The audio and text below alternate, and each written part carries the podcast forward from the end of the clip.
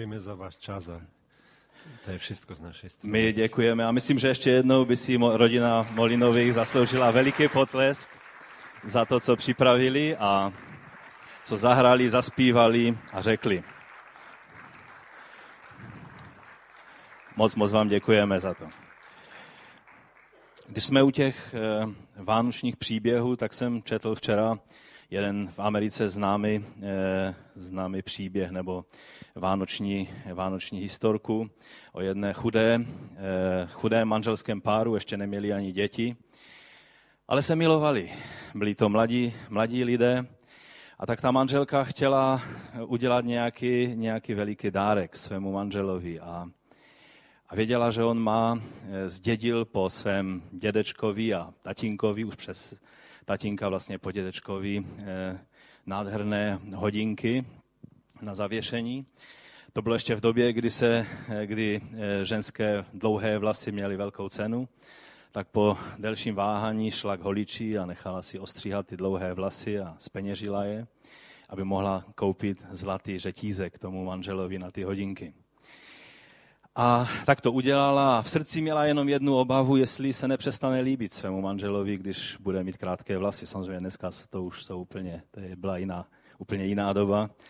Teď se takové věci už vůbec neřeší. Ale tak šla s tím řetízkem domů a o Vánocích eh, se chystala předat, nebo předala ten řetízek. No a ten manžel taky chtěl udělat obrovskou radost eh, své manželce. No a tak eh, aby jí mohl koupit něco cenného, tak eh, neměli, neměli peníze, tak šel a prodal ten, tu svoji jedinou věc, která měla cenu, a to byly ty hodinky. A za to koupil nádhernou broží do vlasů eh, své manželce, kterou si vždycky přála, ale nikdy na ní neměli peníze. A pak, když o Vánocích si ty dárky dali, tak si uvědomujete, že vlastně bylo mezi nimi veliké překvapení, protože se vzdali toho nejcennějšího, co doma měli, ale z druhé strany jim zůstala láska, kterou měli. A tak je to takový dojemný příběh a, a skutečně Vánoce jsou o dárci. Když se podíváme na ten obrázek, který je vánoční obrázek a který dnes k tomu tématu, které, eh, které jsme už četli z Evangelia Matouše, a tak ještě budeme číst tu zbývající část, která nebyla přeštěna, to znamená z té první kapitoly, tak vidíme, že tam jsou dárky. Že tam jsou ti mudrci, kteří přišli, že tam máme eh, Marii s děťátkem, že tam máme Josefa, že tam máme pastýře. Ono ten obrázek je nádherný, je z filmu Příběh zrození a vidíme, že tam jsou dárky, že přinesli dárky, protože to patří k Vánocům. Eh, ono tam je sice několik nebiblických věcí na, na, na tomto obrázku, možná, že sami na ně přijdete, ale, ale je to o tom největším daru, který jsme mohli dostat. O tom, že jsme dostali našeho pána a spasitele Mesiáše Ježíše Krista.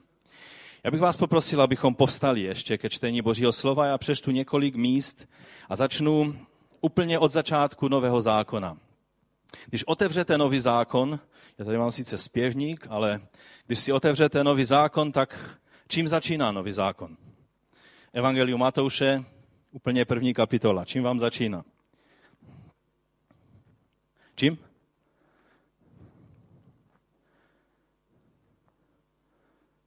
No tak já doufám, že to víte. Čím začíná nový zákon? Když otevřete a začnete úplně od prvního verše. Rodokmenem Ježíše Krista. Pojďme si ho přečíst. Rodokmen Ježíše Krista, syna Davidova, syna Abrahamova. Abraham splodil Izáka. Izák splodil Jákoba, Jákob splodil Judu a jeho bratry. Juda splodil Farese a Záru z Tamary. Fares splodil Chesroma, Chesrom splodil Arama. Aram splodil Amínadaba. Amínadab splodil Násona. Náson splodil Salmona. Salmon splodil Boaza z Rachaby. Boaz splodil Obéda z Růd. Obed splodil Isaje. Isaj splodil Davida krále. Král David splodil Šalamouna z ženy Uriášovi. Šalamoun splodil Roboáma, Roboám splodil Abiu, Abia splodil Asafa. Asaf splodil Jošafata, Jošafat splodil Jorama, Joram splodil Uziáše. Uziáš splodil Jotama, Jotam splodil Achaza, Achaz splodil Ezechiáše, Ezechiáš splodil Manasese, Manases splodil Amose, Amos splodil Joziáše, Joziáš splodil Jechoniáše a jeho bratry za babylonského zajetí. Po babylonském zajetí Jechoniáš splodil Salatiela, Salatiel splodil Zorobabela, Zorobabel splodil Abiuda, Abiud splodil Eliakima, Eliakim splodil Azora, Azor splodil Sádoka, Sádok splodil Achima, Achim splodil Eliuda, Eliud splodil Eleazara, Eleazar splodil Matana, Matan splodil Jákoba. Jakob splodil Josefa, muže Marie, z níž se narodil Ježíš, řečený Kristus. Všech pokolení od Abrahama do Davida bylo tedy 14. Od Davida po babylonské zajetí 14. A od babylonského zajetí do Krista 14. Pak jsme četli dále celý ten další příběh, jak se to stalo a ten, ten nosný verš, který znovu ještě zopakuji, který máte i před sebou na projektoru, eh, je 21. verš první kapitoly. Porodí syna a dáš mu jméno Ježíš, neboť on vysvobodí svůj lid z jeho hříchu. Z knihy Numery, ze čtvrté knihy Mojžíšovi přečtu z 24. kapitoly od 15. verše.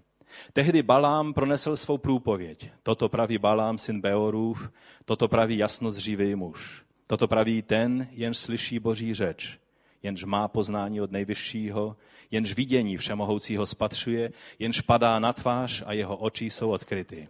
Vidím jej, i když to není teď. Hledím na něj, i když nezblízká. Vyjde hvězda z Jákoba a povstane žezlo z Izraele rozdrtí spánky Moábovi a temeno všech synů Setových, také Edom bude poražen. Poražen bude Seir od svých nepřátel, Izrael bude slavně vítězit. Panovat bude, kdo z Jákoba vzejde. Žálm 72. od 10. verše říká takto. Králové Taršíše i ostrovů budou přinášet dary, králové Šeby a Seby budou odvádět tribut. Budou se mu klanět všichni králové, všechny národy mu budou sloužit. Skutky apoštolské, desátá kapitola, je to vlastně Petrovo kázání, 34. verš. Petr otevřel ústa a řekl, opravdu nyní chápu. A to doufám, že řekneme všichni na závěr tohoto zhromáždění. Opravdu není chápu, že Bůh nikomu nestraní. Ale v každém národě je mu milý ten, kdo se ho bojí a činí spravedlnost Toto je slovo, které poslal synům Izraele, když zvěstoval pokoj skrze Ježíše Krista. On je pánem všech. Pane, tak tě prosíme, aby si otevřel tvé živé slovo před námi, aby si pomohl nám každému jednomu pochopit, čím nás chceš oslovit, co chceš vložit do našeho ducha, abychom tím byli živí. O to tě prosíme, Otče, ve jménu Ježíše Krista. Amen. Amen. Můžete se posadit? Možná si řeknete, proč zabírat čas čtením těch sáhodlouhých rodokmenů, ale já vám chci říct, že nový zákon tím začíná a nenadarmo je to úplně na začátku, protože například mnozí židé se už obratili jenom tím, když začali číst tuhle první kapitolu a dál ani nedošli. A vydali své životy svému mesiáši a pánu. Protože najednou si uvědomili, že celou dobu byli drženi v domění, že nový zákon to je nějaká antižidovská, pohanská náboženská kniha a najednou zjistili, že Mesiáš to je ten, který od Abraháma skrze krále Davida až do dnu narození Ježíše Krista se narodil jako potomek Davidův, jako ten, kdo měl právo usednout na trůně svého otce Davida. A to jim stačilo k tomu, aby uviděli svého Mesiáše. Ale já věřím, že dnes uvidíme ještě trošku víc. A víte, já jsem se cítil velice zvláštně, protože jsem si z jedné strany uvědomoval, že dnes by bylo dobré, aby to kázání bylo trošku kratší a, a věřím, že bude. A z druhé strany jsem cítil velice silný takovou touhu číst a číst a číst. A já jsem nedělal nic jiného poslední dny, jenom jsem stále znovu a znovu četl nové a nové věci o tomto nádherném příběhu. A to jsem nešel k eh, Markovi, k Jánovi, k eh, Lukáši. Lukáš má nádherný příběh zrození eh, pána Ježíše, ale stále jsem se zabýval jenom evangeliem Matouše. Tím evangeliem, kterým nový zákon začíná. A stále jsem se nemohl nasytit toho všeho, co, toho bohatství, co nám Bůh předává v těch prvních dvou kapitolách Evangelia Matouše. O tom příběhu, jak se Mesiáš narodil, jak přišel, jak byl dán na tento svět. A tak eh, bych mohl mluvit o mnoha věcech. Přečetl jsem dvě knihy za, za těch pár dnů a mnoho dalších materiálů, které kdybychom tady měli mluvit, tak bychom museli sedět dlouho, dlouho, dlouho. Ale tak jako Matouš, který věděl to vše a měl možnost mluvit s očitými svědky a měl možnost mluvit možná ještě s Josefem, i když o Josefovi pak už eh, dále nečteme, asi zřejmě zemřel eh, dříve, než, než eh, Ježíš začal sloužit veřejně. Ale, ale byl velice velikým božím nástrojem v, to, v té první fázi života pána Ježíše. A Matouš měl možnost zhromáždit všechno, měl možnost si zajít do veřejných těch spisů rodokmenů a měl možnost si ověřit ty všechny věci. A mohl psát různé věci, ale on se rozhodnul psát pouze o dvou věcech. O Lukáši čteme, že si pečlivě zjistil všechno a psal celý děj toho, jak se to stalo. A, a píše tam o, o Janu Kštíteli, jak se narodila, všechny ty, ty věci, jak, eh, jak bylo to zvěstování a, a eh, o narození Mesiáše a o tom, o tom všem, jak se to událo. A e, zdá se, že Lukáš čerpal hodně z toho, co mu byla schopná říct Marie samotná. Ale Matouš nám dává úplně jiný příběh. Když si chcete přečíst podrobný příběh o tom, jak se to všechno stalo, tak e, určitě nebudete číst Evangelium Matouše, ale přečtete si Evangelium Lukáše. Ale Matouš nám dává jiný příběh. Také popisuje, co se stalo, ale dává nám ten svůj příběh zrození jako sdělení, jako poselství, pro ty, kteří chtějí jít hlouběji, kteří, kteří jsou přemýšliví. A dnešní zhromáždění od začátku bylo pro přemýšlivé lidi, protože určitě jste si četli některé ty texty, které tady eh, rodina Molinových připravila pro nás. A, a v celém tom, tom jejich vystoupení bylo velice konkrétní poselství. A Matouš taky psal ne pro takové ty lidi, kteří chtějí jenom, jenom takové ty zkrácené verze a takové ty jenom povrchní informace. Víte, pro ty lidi, kteří nerádi příliš přemýšlejí, tak je spíše Evangelium Markovo. To je řečeno tak jednoduše, ve zkrácené formě vše to, co je důležité. Ale Matoušové evangelium je úplně jinak psáno. Je psáno, že se zdá na povrchu, jakoby proč Matouš zrovna o tom píše. A pak zjistíte, že to, co píše, má obrovské a hluboké souvislosti. Já vám doporučuji, pokud jste nikdy si neudělali důkladné studium Evangelia Matouše, pak eh, je to velice, velice dobré si udělat.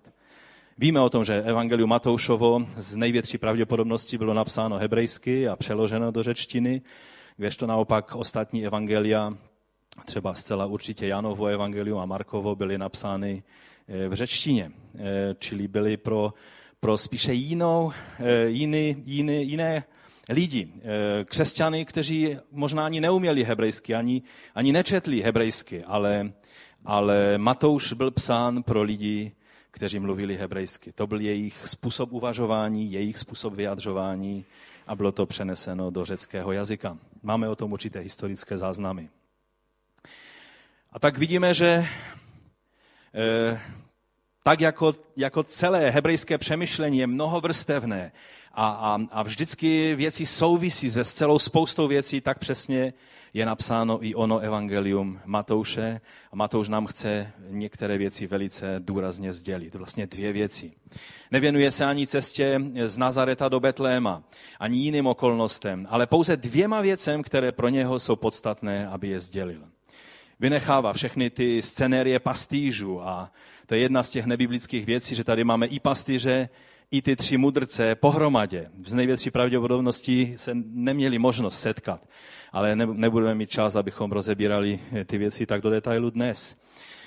Pro Matouše jsou dvě věci podstatné, které chce sdělit a ty jsou podstatné i pro nás, abychom je dnes eh, přijali. A to je rodokmen Ježíše nám ukazuje na to, že Ježíš je král Židů. Tady je přímo tento titul v těchto kapitolách použit, že to je král Židů. Po druhé, tento titul není použit v celém evangeliu až kde? Na kříži. Ježíš je král Židů, který přišel a to, že je králem svého lidu, tak za to zaplatil nejvyšší cenu a to cenu svého života. Je to židovský mesiáš. Musíme si uvědomit, že a v, třeba v lidových novinách teď udělali velký objev Ameriky, tak napsali sáhodlouhý článek a dali tam takový obrázek takového prostě, oni to nazvali, no, to není moje řeč, to je jejich řeč, eh, dali tam obrázek vědecky, eh, prostě snaha vytvořit obraz, jak Ježíš mohl skutečně vypadat, jak vypadali Židé v té době prvního století a nazvali to Ježíš byl Žid jako poleno. A mysleli si, že objevili Ameriku.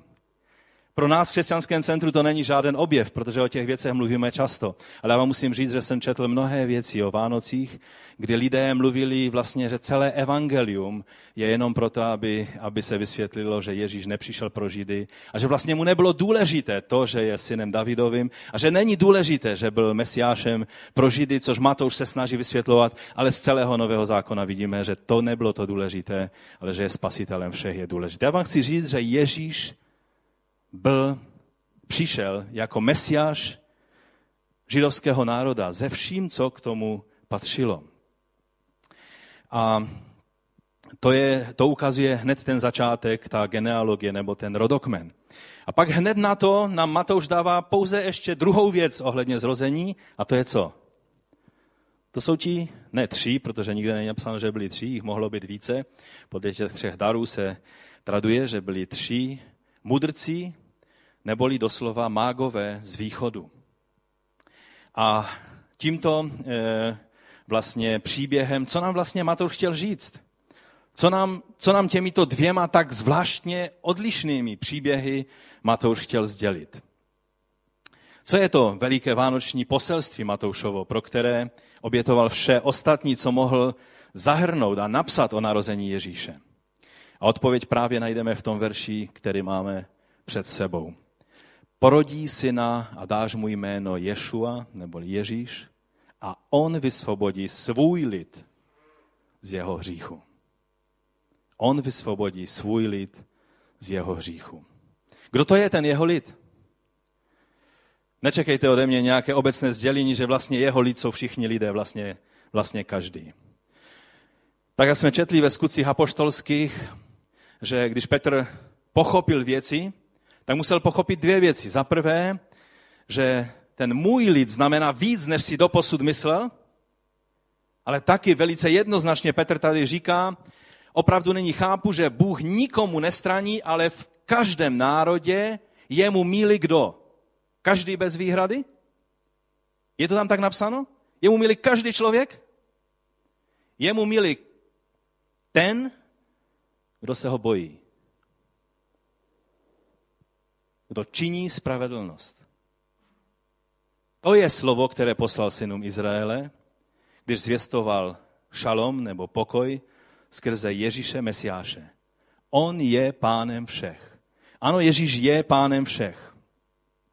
Ježíš je pánem všech, ale on přišel, aby vysvobodil svůj lid a součástí jeho lidu je každý, kdo se ho bojí a činí spravedlnost skrze něj. Skrze to vše, co on vykonal. A to je poselství, které sdělil synům Izraele a které oni ne všichni věrně nesli a hlásali. A Matouš píše o tom, že Ježíš je králem Židů, mesiášem Izraele, božího lidu a že se také lidé všech národů přijdou eh, a že se pokloní tomuto bohem danému židovskému mesiáši. Tak jako Ježíš řekl samařské ženě, že spasení pochází odkud? Že spasení je z Židů. Skrze mesiáše, židovského mesiáše, ty a já.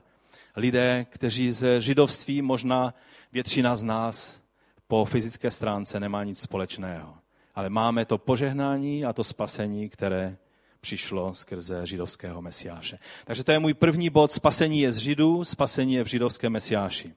A Matouš nám podává strukturovaný Ježíšův rodokmen. Vlastně eh, ten rodokmen není úplný. Matouš eh, celou dobu má na mysli to poselství, které chce sdělit, a ne historické detaily. Těmi se zabývá více Lukáš. Ten rodokmen není úplný, je seřazen do celku po 14 generacích, někteří v tom seznamu jsou vynecháni a někteří naopak zdůrazněni. Neobvyklým způsobem zdůrazněni. 14 je hebrejské eh, číslo, které se spojuje s osobou krále Davida, protože když si eh, napíšete Davidovo jméno hebrejsky, tak vám to dá součet 14, eh, ta písmena. A tak tady vidíme, že vlastně těch generací, že jsou rozdělené do, eh, do takových těch eh, eh, částí po 14. A, a kvůli tomu jsou někteří vynecháni, aby, aby to vlastně vyšlo. A je tam více věcí, které v tom, v těm, v tom rodokmenu jsou, jsou zvláštní. Jsou například vynecháni všichni, kteří měli co dočinění s králem Severního království Achábem a, a jeho manželkou Jezabelou. Jakoby, jakoby tím, že byli ve spojení, tak byli vynecháni z tohoto rodokmen, nejsou zmíněni. Také ti, kteří byli ve spojení s Atálí, nebo měli něco společného s tou uzurpátorkou na trůn Atálí, jsou vynecháni. Ale naopak si všimněte, což není u Lukáše, ale je tady, že jsou tam vyjmenované čtyři ženy, což v rodokmenech nebývá. Jsou tady vyjmenovány čtyři ženy a vyjmenování každé z nich je velice silným sdělením. Je tady vyjmenována Tamar. Příběh Tamar je na celé jedno kázání. Byla to žena, která se zachovala velice zvláštně a rozporuplně. A je v rodokmenu Mesiáše. Rachab. Její profese byla, jak se říká, ta nejstarší na světě, jak, jak se ve světě říká. Byla to vlastně nevěstka v Jerichu. Ale ona uvěřila že Bůh je ten, který přivedl Izrael k Jerichu. Máme ji eh, v tom rodokmenu Ježíše. Je tady Růd. Myslím si, že Růd za prvé je třeba si uvědomit, že byla pohanka, ale za druhé je to nádherná žena, která věděla, proč se připojila k lidu své tchyně. Protože ona věděla, že to je jediný lid, který má živého Boha. A proto se k ní připojila. Ale je tady taky napsáno, že se narodil eh, potomek nebo nástupce Davidova trůnu. Není tady napsáno, že z Batšeby, ale jak to tam je napsáno, když byste se podívali do toho textu?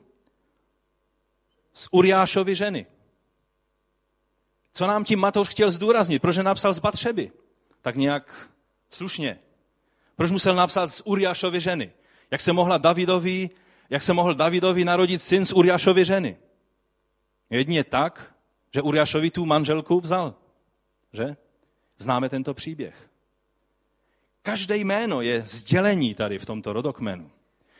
Matouš tímto rodokmenem nám dává nejen jedno sdělení, ale vlastně více sdělení. Obecně se přijímá, že rodokmen Lukáše je vlastně Ježíšův skutečný fyzický rodokmen po Marii, která neměla bratry a proto byla dědičkou. Ona po svém otci, který vlastně tím pádem podle židovského práva adoptoval jejího manžele jako svého syna. A tudíž, byla, eh, eh, tudíž Marie byla vlastně dcerou Davidovou po Natanovi, jiném Davidovém synu než Šalamoun, který nebyl nástupcem trůnu.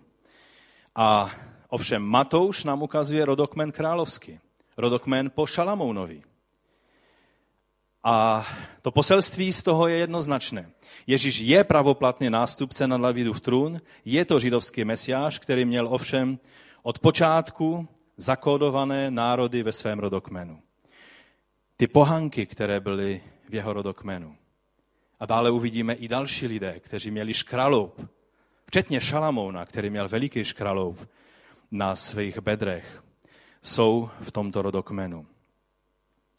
Je to mesiáš židů, který měl národy už ve svém rodokmenu zakodované. A pro ty všímavější z nás, já věřím, že takhle jsme se tady zhromáždili, je tam těch signálů ještě více a je tam další poselství.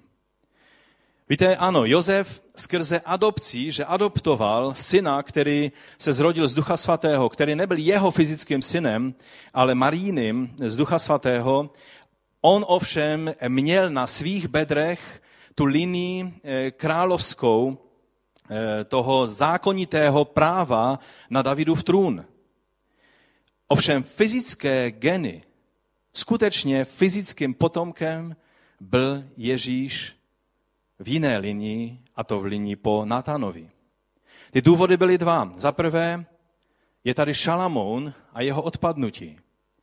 A já věřím, že Šalamoun přes, přes svou celou slávu a moudrost a to, že postavil Bohu chrám a že boží přítomnost se zjevila. Bylo, eh, byl, to velice, byl to vlastně eh, král, který vládnul největš, v největším lesku, v největší slávě a v největším pokoji, který mohl prožívat v tehdejší době. Byla to celosvětová mocnost, eh, kterou, které on vládnul.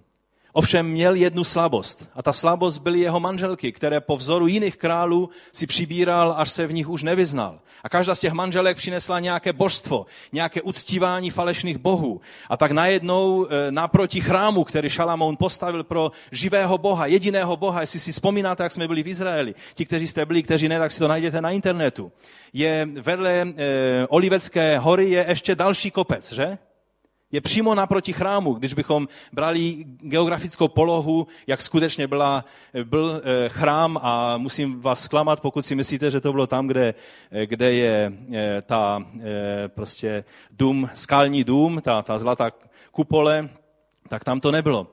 Naproti chrámu byl kopec, na kterém se uctívalo ne živého Boha, ale ty manželky tam vystavěly svatyňky pro Kemoše, pro Molocha, pro Aštartu a všechny další božstva. Ohávnost před hospodinem. A, a chrám a ten kopec byli naproti sebe. A je to něco, co Šalamoun udělal ke konci svého života, úplně tomu propadnul. A proto nikde v celé Biblii ani nikde eh, vlastně v Talmudu ani v rabinských spisech nenajdete nějaký nějaké, nějakou zmínku o tom, že Bůh ustanovil věčný trůn Šalamounovi. Vždy se mluví o trůně a o domě Davidovem. David je ten, který, kterému Bůh zaslíbil bezpodmínečně, že Mesiáš přijde z jeho domu a že usedne na jeho trůně. Ovšem ta královská linie šla po Šalamounovi a Mesiáš nemohl být přijatelný pro izraelský národ, pokud by nebyl potomkem Šalamounovým a proto Eh, Josef vlastně nesl tuto zakonitou eh, královskou linii ve svém původu. Pak byl druhý problém a druhá lidská slabost, která se obsahuje, která je ukázána eh, v tomto, v tomto rodokmenu. A to je u jména, když byste se podívali, Jechoniáš. Je to v tom průlomu těch 14 jmén a dalších 14 generací, když se jednalo o babylonské zajetí, tak je tam jméno krále, který vládnul jenom tři měsíce. Ale za ty tři měsíce dokázal udělat tolik hříchu, že Bůh o ně musel vyslovit obrovský soud. A vlastně prokletí nad ním musel vyslovit a musel vyslovit um, rozhodnutí, že jeho potomek nikdy neusedne na Davidovém trůně. Jeremiáš 22, 24 až 30 je řečeno, jakože jsem živ je hospodinu výrok, i kdyby byl judský král Koniáš, to je ten eh, Jechoniáš, syn Jojakimův, pečetním prstenem. I když by byl pečetním prstenem na mé pravé ruce, přece tě odtamtud strhnu. Je o něm řečeno. Vydám tě do ruky těch, kdo usilují o tvůj život a do ruky těch, jež se strachuješ, do ruky babylonského krále Nebukadnazera, do ruky Chaldejců. Vyvrhnu tebe i tvou matku, která tě porodila do jiné země, kde jste se nenarodili a tam zemřete. Do země, do země kam se jejich duše touží navrátí, tam se nevrátí. Což pak je tento muž Koniáš opovrženou a rozbitou nádobou? Zdali pak je nádobou, v níž nikdo nemá zalíbení? Proč je ona jeho potomstvo odmrštěno, uvrženo do země, kterou neznali? Země, země, země, slyš hospodinovo slovo. Toto praví hospodin, zapište tohoto muže jako bezdětného, jako muže, který ve svých dnech neuspěje, neboť nikdo z jeho potomstva neuspěje, aby seděl na Davidově trůně. To je ten nejstrašnější soud, který mohl být vysloven o člověku. A to byl ten člověk, kterého pak od, od, odvlékli do Babylonu a stal se vězněm eh, krále Nebukadnazera. A teď vzniknul zvláštní problém. Tím soudem, který Bůh vyslovil, Bůh zavřel sám sebe do pasti. Jeho spravedlnost ho zavřela do pasti.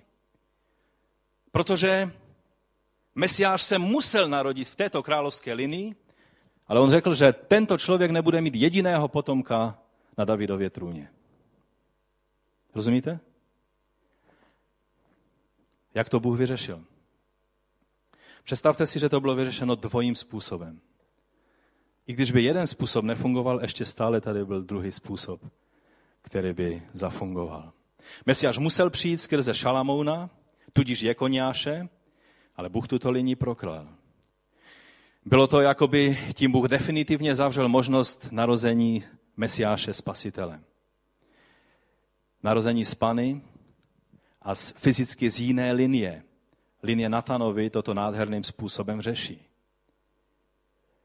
A je to vlastně důkaz toho, že Bůh měl opatření v této věci, že on sám převzal na sebe tuto věc. A on sám se vstoupil do této mezery, která vznikla v Davidově linii. A ovšem je tady ještě jiné a ještě hlubší poselství, tak jak se na správný hebrejský text sluší. A to poselství je poselství pokání. Ano, Mesiáš je synem Davida, ale je taky jeho pánem. Mesiáš se narodil v linii Davidově, ale žálmy a písmo nám ukazuje, že je jeho pánem. Je, je přímým synem božím. To je to jedno poselství. Ale pak, i když nemáme čas jít do detailů, v Biblii je velice jasně naznačeno a ukázáno, že Jekoniáš činil nakonec pokání. I když měl zemřít v, e, v tom vězení babylonském, najednou vidíme, že, mu, že, byl, že byl obnoven do milosti a jsou velice jasné indicie toho, že Jekoniáš činil pokání. A najednou čteme o jeho synu a vnuku. A víte, kdo byl jeho vnukem? Četli jste někdy o Zorobabelovi? O muži, skrze kterého chrám byl obnoven, který byl jako jediný v té královské linii, i když neusedl na trůn, na královský trůn. Ale víte, co je řečeno o Zorobabelovi? Prorok Ageuš takto mluví. V onen den je výrok hospodina zástupu, tě vezmu, můj služebníku nebo otroku, doslova ve studijním překladu. Zerubabeli, synu Šaltielův, je hospodinu výrok. Učiním tě čím? Víte, čím ho Bůh řekl, že ho učiní? Učiním tě pečetním prstenem. Neboť tebe jsem vyvolil je výrok hospodina zástupu. O Jekoniáši Bůh řekl, i když bys byl pečetním prstenem, strhnu tě ze své ruky, nechci tě vidět, nechci tě znát. Nikdy v životě nebudeš sedět na trůně svého otce Davida. Jeho vnuk. O něm Bůh říká, potom, co Jekoniáš činil pokání. Potom, co Bůh viděl přímost srdce Zorobábela. Říká, učiním tě prstenem na své ruce. Toto je síla pokání. Rabíni v Talmudu se zabývají velice ze široka tímhle, tím, touhle situací a, a popisují tam situace, že Bůh ve svém nebeském paláci se, se radil a jméno Šaltiel, to je vlastně, eh, to jméno otce Zorobabelova je, je jméno, které znamená Bůh se poradil. Oni říkají, Bůh se dostal do vězení, sám svými slovy. A tak se radí nebeského dvora a říká, co uděláme, co učiníme. A když viděli pokání jako něáše, tak řekli, pokání dokáže odstranit i výrok, i prokletí. To není poselství nového zákona, to je poselství rabínu na základě starého zákona. Pokání má obrovskou moc. Já vám chci říct, že není situace, která skrze upřímné pokání nemůže být vyřešena a dána do pořádku. Ano, Bůh má opatření. Ano, některé věci už se stanou a není návratu.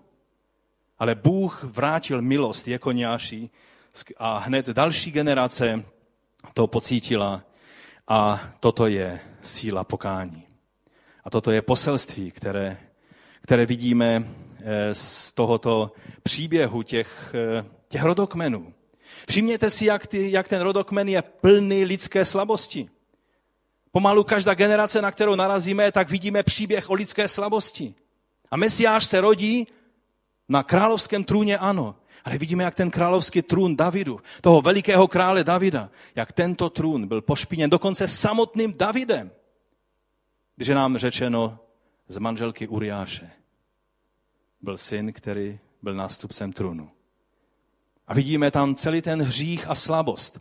A dokonce do situace se to dostalo, že vlastně po právu Bůh řekl, nebylo možné, aby v této linii se narodil Mesiáš.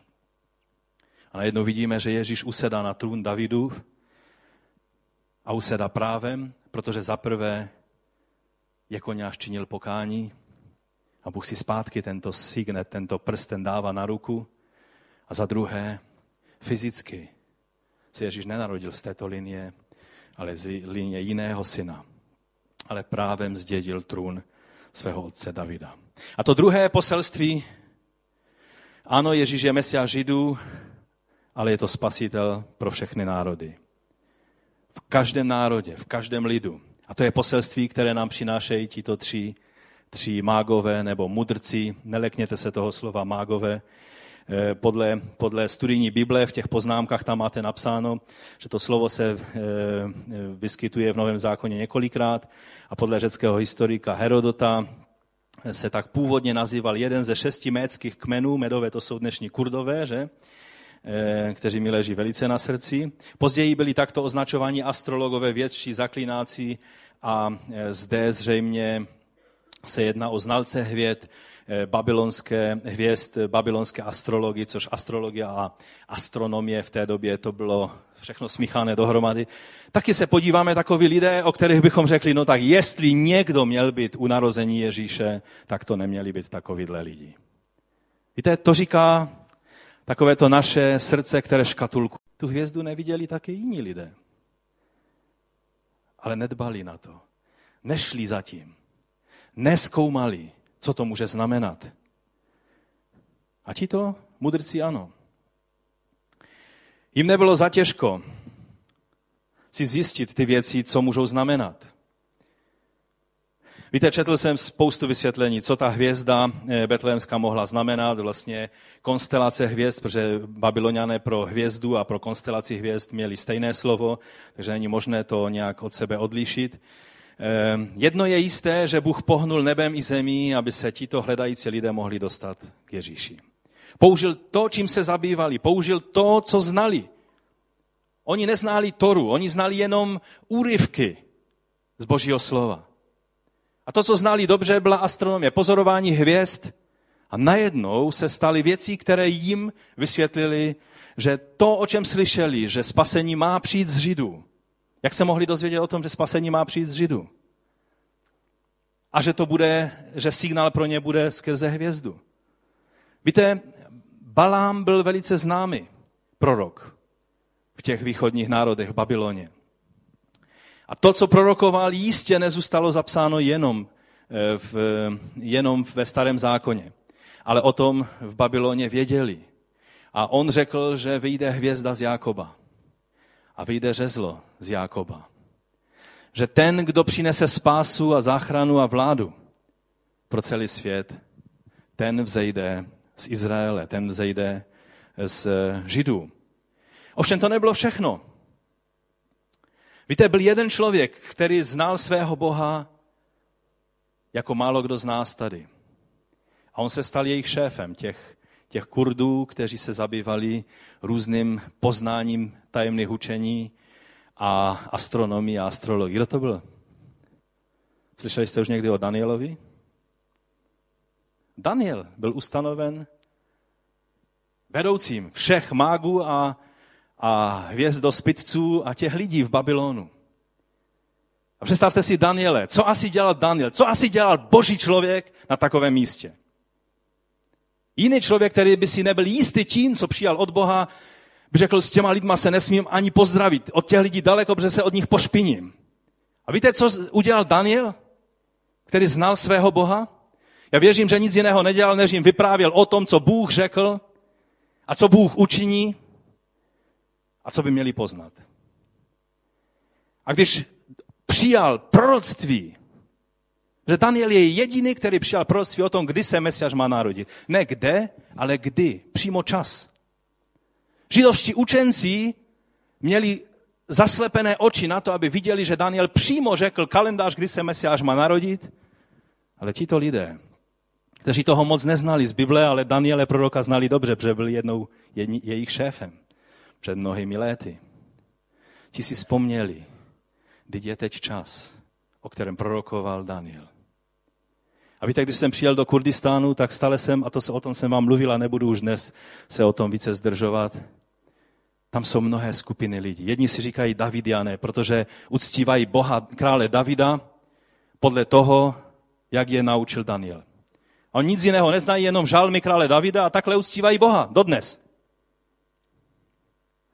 Z takovýchto lidí, kteří i když málo poznali a mají to zamotané a všelijak, všelijak eh, možná nevysvětlené pořádně, ale měli touhu v srdci poklonit se tomu, kdo je jejich spasitelem a tak šli a přišli do Betléma. A křesťané, je zvláštní, že křesťané se tak fascinovali, první křesťané v prvním století, se tak fascinovali tím příběhem, že první obrázky, já jsem měl připravené některé obrázky, že vám ukážu, není na to čas, možná někdy jindy, nejvíc je fascinoval příběh těch tří, těch tří mudrců. To byly první obrázky, které byly zobrazovány ještě dříve, než byla zobrazena Marie s děťátkem a Ježíš jako pastýř a tak dále.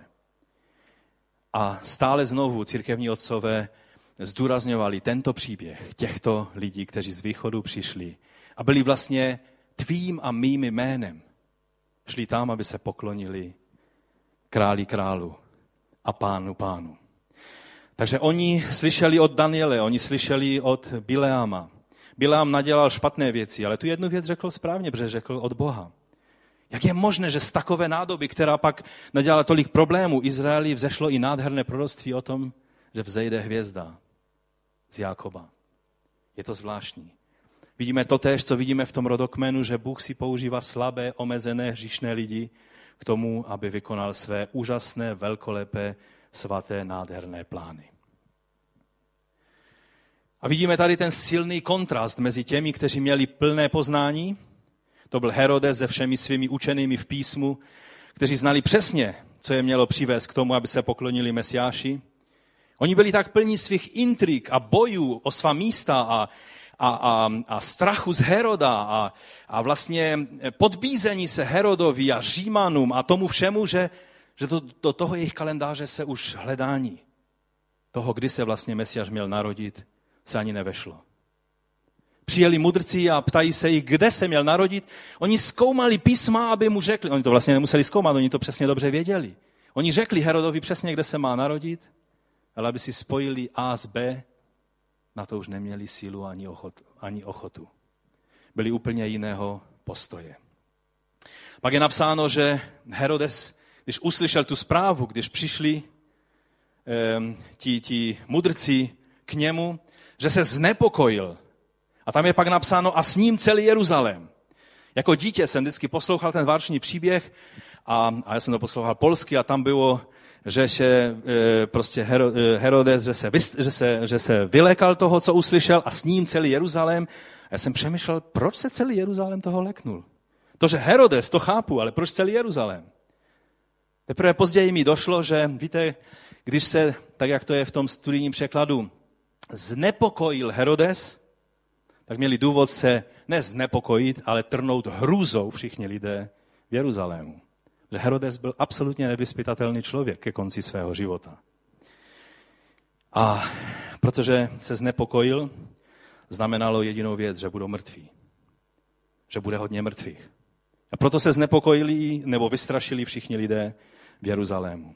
A teď si představte, ti mágové, ti, ti mudrci tady jdou a, a přicházejí do, eh, do Jeruzaléma k tomu, eh, k tomu prostě eh, Herodesovi. K tomu člověku, který sice měl možnost poznat veškerou pravdu, ale představte si, že to byl člověk, který byl schopen zabít svoji milovanou manželku Mariamnu Makabejskou, která vlastně byla, byla z rodu Makabejců, jenom pro podezření, že může ohrozit jeho trůn. Zabil minimálně své dva syny kvůli tomu, že ohrožovali jeho trůn. Víte, to měli být nástupci jeho trůn, na jeho trůn. A on, když viděl, že nějak příliš rychle se jim chce na ten trůn, tak je raději zabil, aby ho neohrozili. I když byl nemocný a starý. A v té situaci, kdy přijíždějí ti, ti, ti mudrci z východu, tak Herodes řešil problémy, jako je tohle, že psal žádost do Říma, aby mu dovolili v Římě, císař, aby mu dovolil sprovodit ze světa svého nástupce trůnu. Z Říma dostal razítko, že to může provést a tak byla exekuce dalšího, eh, dalšího Herodesova syna. A najednou tady přicházejí mudrci z východu. A říkají, dozvěděli jsme se, že ten, kdo má přinést spásu a záchranu pro celý svět, se má tady narodit. Kde se má narodit? Král Židu. Král Židu? Herodes neměl místo pro žádného krále Židu. On byl ten jediný král, který tady měl být. Do téhle situace Herodes byl tak paranoický, že on věděl, že není milován Abychom, jenom jeden obrázek vám ukážu, jaký typ člověka to byl. On věděl, že Židé ho odmítají a nemilujou a prostě nemůžou snést, protože oni vlastně s ním pohrdali. On nebyl, on nebyl vlastně ani Žid. On neměl právo sedět na trůně.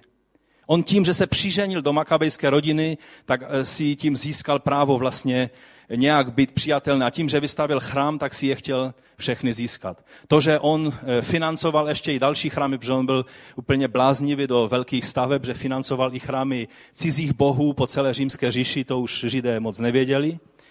Ale víte, tento člověk, když věděl, že umírá po smrti toho svého, po exekuci toho svého druhého syna, tak se eh, do Jer, v Jerichu, on měl ke konci svého života sídlo v Jerichu a léčil se eh, v mrtvém moři a nechal svolat všechny eh, starší Izraele, všechny k sobě do Jericha na audienci. A pak je nechal zavřít, buď do divadla nebo na hypodrom a nechal je, vlastně je uvěznil. Nechal je uvěznit všechny a dal příkaz je hlídat až do své smrti a říká, a v momentě, kdy zemřu, všechny je pobijete. Všechny je povraždíte. Víte proč? Protože věděl, že nikdo by neoplakával jeho smrt v Izraeli. A protože mu záleželo na tom, aby po jeho smrti byl zármutek v Izraeli, tak si řekl, já donutím Izrael, aby měl zármutek, pozabijím jejich starší a bude veliký pláč v celém Izraeli. Naštěstí, když zemřel, ti, kteří po něm zůstali, neměli žaludek provést to, co on naplánoval, takže je pak propustili. Takový typ člověka to byl. A tady si představte, přicházejí mudrci z východu. Můžeš nám poradit, kde najdeme krále. Toho, který se zrovna narodil. Matouš nám chce ukázat ten obrovský kontrast. Do jakého stavu se Izrael dostal. Do jakého místa se boží lid dostal. A do jaké situace se narodil pán Ježíš, který přinášel spásu a záchranu. A tito e, mágové přišli, anebo mudrci přišli a našli děťátko i z jeho rodiči. A zde je slovo, které vlastně e, je, je použito dvakrát. Tady je opačné pořadí vlastně, že mágové přišli a je tam napsáno, že uviděli dítě, dítě s jeho matkou. A pak je napsáno o Josefovi, že vzal dítě a jeho matku.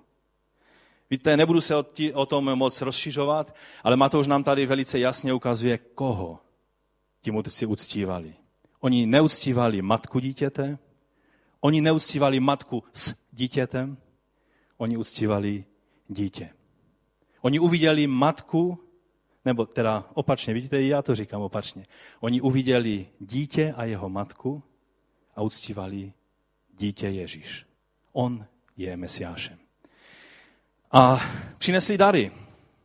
A samozřejmě je obrovská symbolika v těch darech a, a mnohdy jste možná slyšeli různá vysvětlení. Zlato třeba království, kadidlo božství, mrha, kříž a utrpení. Ale myslím si, že, že ti, kteří zdůrazňují to, že to bylo jednoduše zaopatření Boží pro ochranu malého děťátka Ježíš na cestě do Egypta, což velice potřebovali jako chudá rodina v tom okamžiku, aby se mohli dostat. Ještě tu noc vlastně potřebovali utíkat, protože Herodes eh, neváhal s naplněním svých plánů.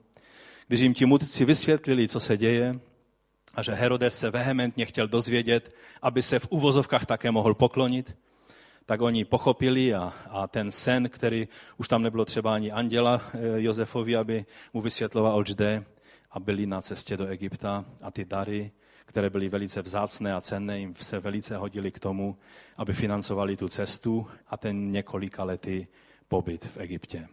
Bůh má zaopatření pro každou situaci. A na závěr bych vám chtěl říct nebo zopakovat, že pokání je to, co otevírá dveře k božímu trůnu. Ať je to sebe komplikovanější situace. Možná se zdá, že se staly věci ve tvé rodině, které už nemají řešení. A tím se vracím k předešlému kázání. Skrze pokání, skrze to, když se pokořujeme před Bohem, Bůh otevírá nové dveře, otevírá nové možnosti, otevírá to, co bylo zamčeno jeho vlastním slovem. Tak obrovskou věcí je pokání. No a pak osobní setkání, čeho nám jsou příkladem tito tři mudrci, když se setkáš s Ježíšem osobně, a možná je tady někdo, kdo jste se ještě nesetkali s Ježíšem osobně ve svém životě, pak dnes je čas to učinit. Osobní setkání s Ježíšem způsobuje, že už nejdeš stejnou cestou, kterou jsi přišel, ale jdeš jinou cestou. A tím nejenom, že to bylo opatření, aby Ježíšův život byl zachráněn od Herodese, ale já věřím, že si ti mudrci zachránili život. Protože Herodes by je nenechal odejít živé. A církevní otcové zdůrazňují velice právě to, že šli jinou cestou, že to znamená i duchovně, že od té chvíle už se neptali hvězd, už se neptali ničeho jiného, ale věděli, kdo je jejich spasitel, protože ho poznali. Když poznáš Ježíše Krista osobně, není možné jít stejnou cestou, ale jdeme novou cestou. Já bych vás prosil, abychom povstali a než se rodina Molinových připraví na závěrečnou píseň, tak pojďme se modlit a pojďme jednoduše vzdát pánu díky. Za to, že v té lidské slabosti a v tom, té komplikovanosti toho všeho, co vychází z toho jednoduchého faktu, že Ježíš se měl narodit v té královské linii. Jak ta linie vůbec lidmi nebyla možná, aby byla udržena v čistotě. Takoví jsme lidé. Je nám něco svěřeno a nejsme schopni to udržet v čistotě. Bůh musí vstoupit na naše místo a skrze jeho moc se to musí stát. To je poselství narození z Pany. Bůh do té situace musí vstoupit. Stejně tak vidíme, že po osobním setkání těchto mudrců oni poznali něco, co změnilo jejich život. Nejenom směr jejich cesty zpátky domů, ale celý jejich život. A já věřím, že jeden z důvodů, proč v území starého Babylona dnes nacházíme všelijaké skupiny lidí, kteří hledají Boha a jsou hrdí na to, že alespoň něco o něm ví, i když nejsou křesťany, že je výsledkem nejenom Bileáma, nejenom Daniele, ale i těchto tří mudrců. Pane, my ti děkujeme za poselství Vánoc. Poselství o tom, že ty jsi dal Izraeli Mesiáše a protože jsi byl věrný ve svých zaslíbeních, že jsi dal Mesiáše Izraeli, tak si naplnil i touhu naši, našeho spasení. Dal si i nám pohanům možnost mít podíl na tomto požehnání, mít e, víru v živého Boha. Já ti děkuji za sebe, za, za, za svou rodinu, já ti děkuji za každého jednoho z nás, jak jsme tady na tomto místě, že jsme mohli poznat tebe, tu hvězdu, která povstala z Jakoba, toho panovníka, který jediný máš právo držet žezlo ve své ruce a který máš právo vládnout tomuto světu. Já ti děkuji za to, že ano, ty jsi pánem všech, ale ty si přišel vysvobodit svůj lid, který se tě bojí a který koná tvou spravedlnost. Já ti děkuji za to, že ty jsi dal nám možnost konat spravedlnost. Že ty jsi se sklonil k nám, kteří jsme se v bázni sklonili před tebou. A my tě chválíme a vyvyšujeme z tohoto místa. Pane, ty, který se znarodil možná ne zrovna 25. prosince, ty, který jsi přišel na tento svět jako pán a král, my ti děkujeme za to, že jsi nás neopominul. Že se zjevil tam těmto mudrcům, ti děkujeme, ale také ti především děkujeme za to, že se zjevil jako pán a spasitel každému jednomu z nás. Za to tě chválíme a vyvyšujeme. Amen. Amen. Ať vás pán požehná, ať máte požehnané Vánoce. Můžeme zahrát ještě něco na závěr?